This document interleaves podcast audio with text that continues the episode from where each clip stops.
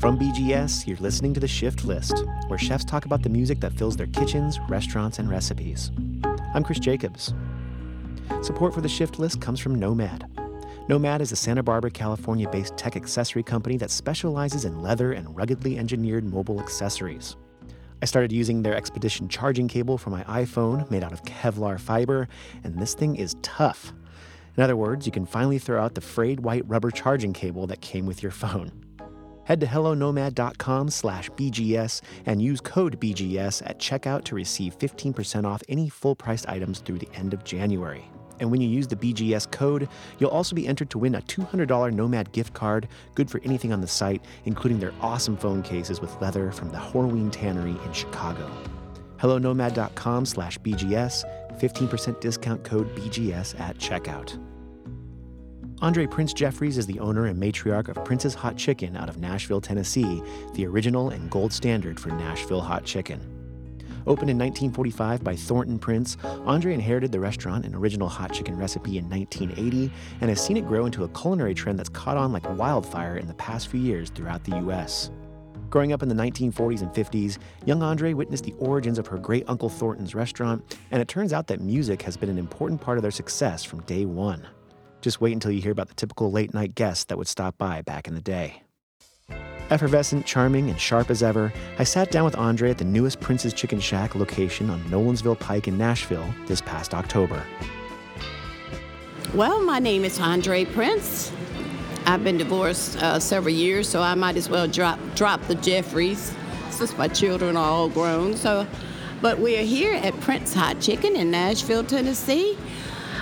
Prince Hot Chicken has been around for a long, long time. It started out as uh, my great uncle called it Barbecue Chicken Shack.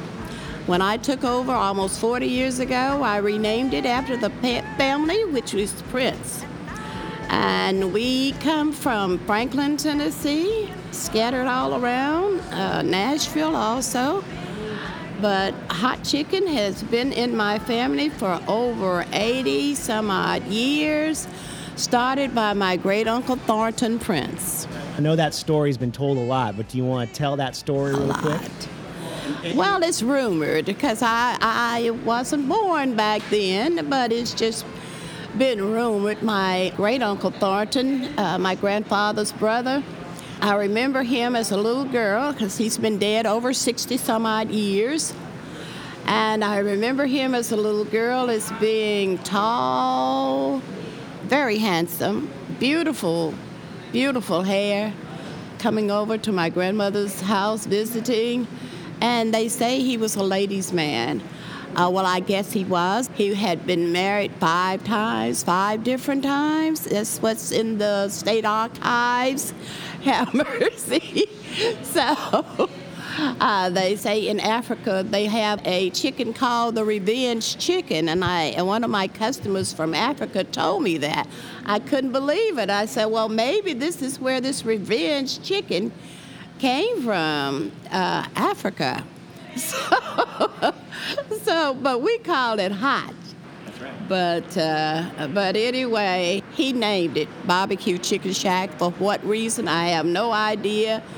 But when I took over, I renamed it Hot Chicken because as a child, I remember the chicken being hot when my father would bring it home on late Saturday nights, early Sunday mornings when we get up. We were looking forward to seeing this greasy bag with chicken in it, never enough uh, for three children and two adults. We only he only brought no more than two two pieces home, so you can imagine us snare, staring at it and and tearing it apart, try, trying to get at least one piece in our mouth.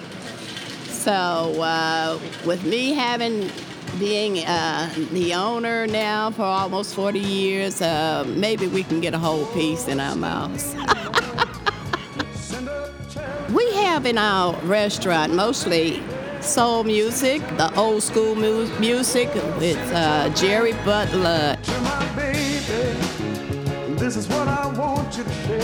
And uh, of course, the, the Jacksons, you couldn't get enough of that.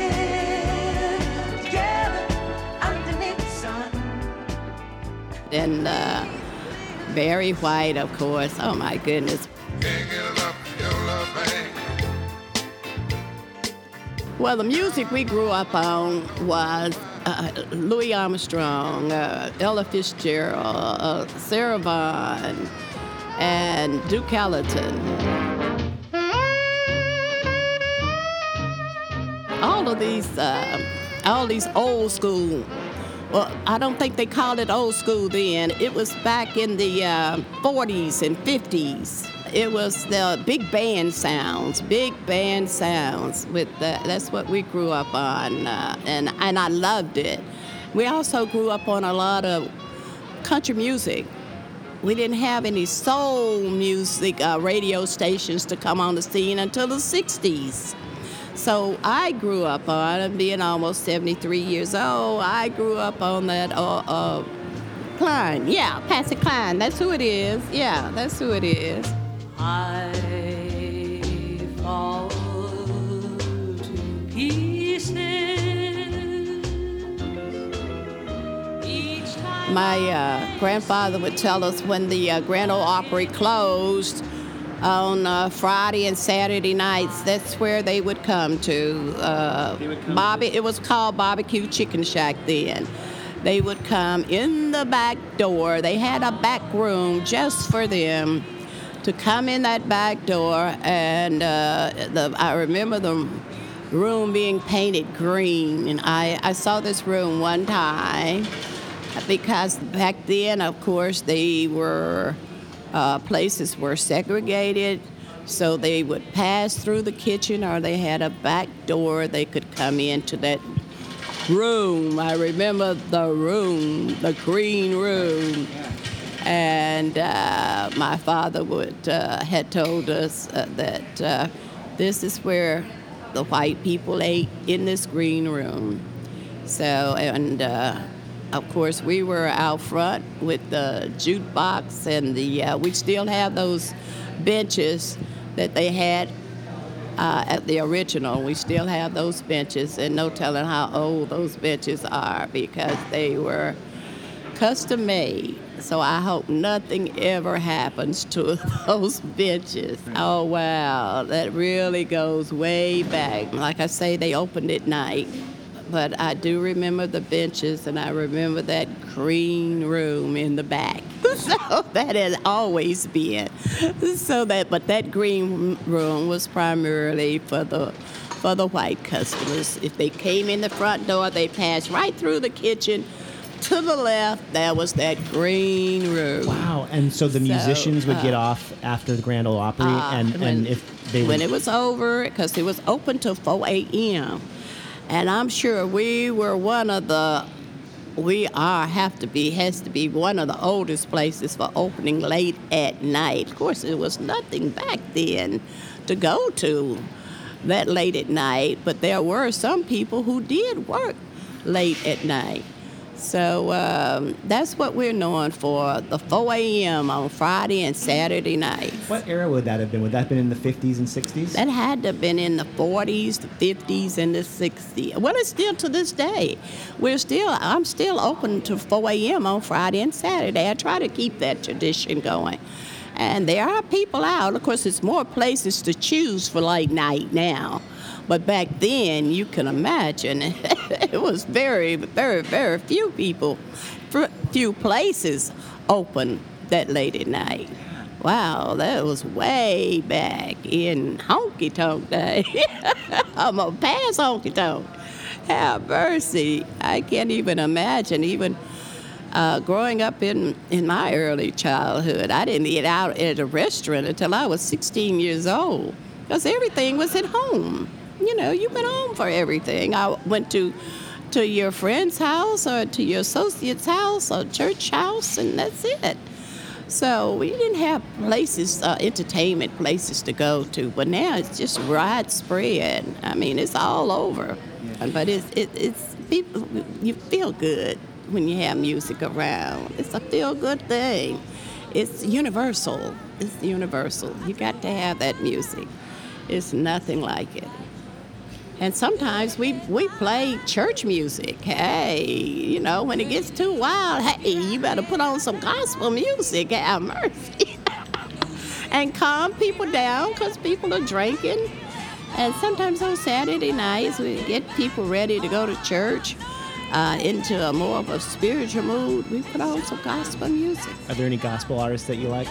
Oh, of course, all of them mostly, but uh, but of course, you know, Aretha was the was the one. I tell you, she, and she still is. Her music will last forever. I need, baby, baby, to get by. Have mercy, but uh, she she's got something to fit for every soul. Music for every soul. Have mercy gets to you, as long as you don't put that rap music on. Tell you, it makes you mad. It makes you want to fight. That's what I tell them. Thanks to Andre Prince Jeffries, matriarch and life force of Prince's Hot Chicken in Nashville, Tennessee.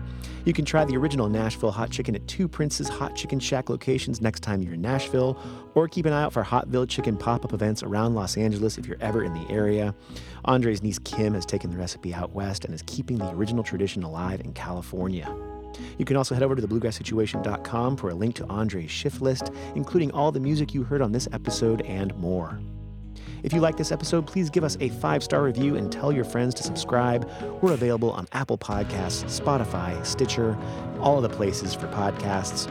The Shift List is produced by me, Chris Jacobs, based on an article by the same name created by Nevin Martell, originally published over at BGS.com. Our executive producer is Amy Reitnouer, with help as always from the entire BGS team, including associate editor Justin Hiltner, managing editor Craig Shelburne, marketing guru Joseph Klingel, and all the amazing writers and contributors that make BGS the best source for roots culture redefined. Theme music by Jamie Drake. Check her out at jamiedrakemusic.com. The Shift List is a part of the BGS Podcast Network. Be sure to check out BGS's ever growing collection of podcasts up right now at thebluegrasssituation.com. I'm Chris Jacobs. Thanks for listening.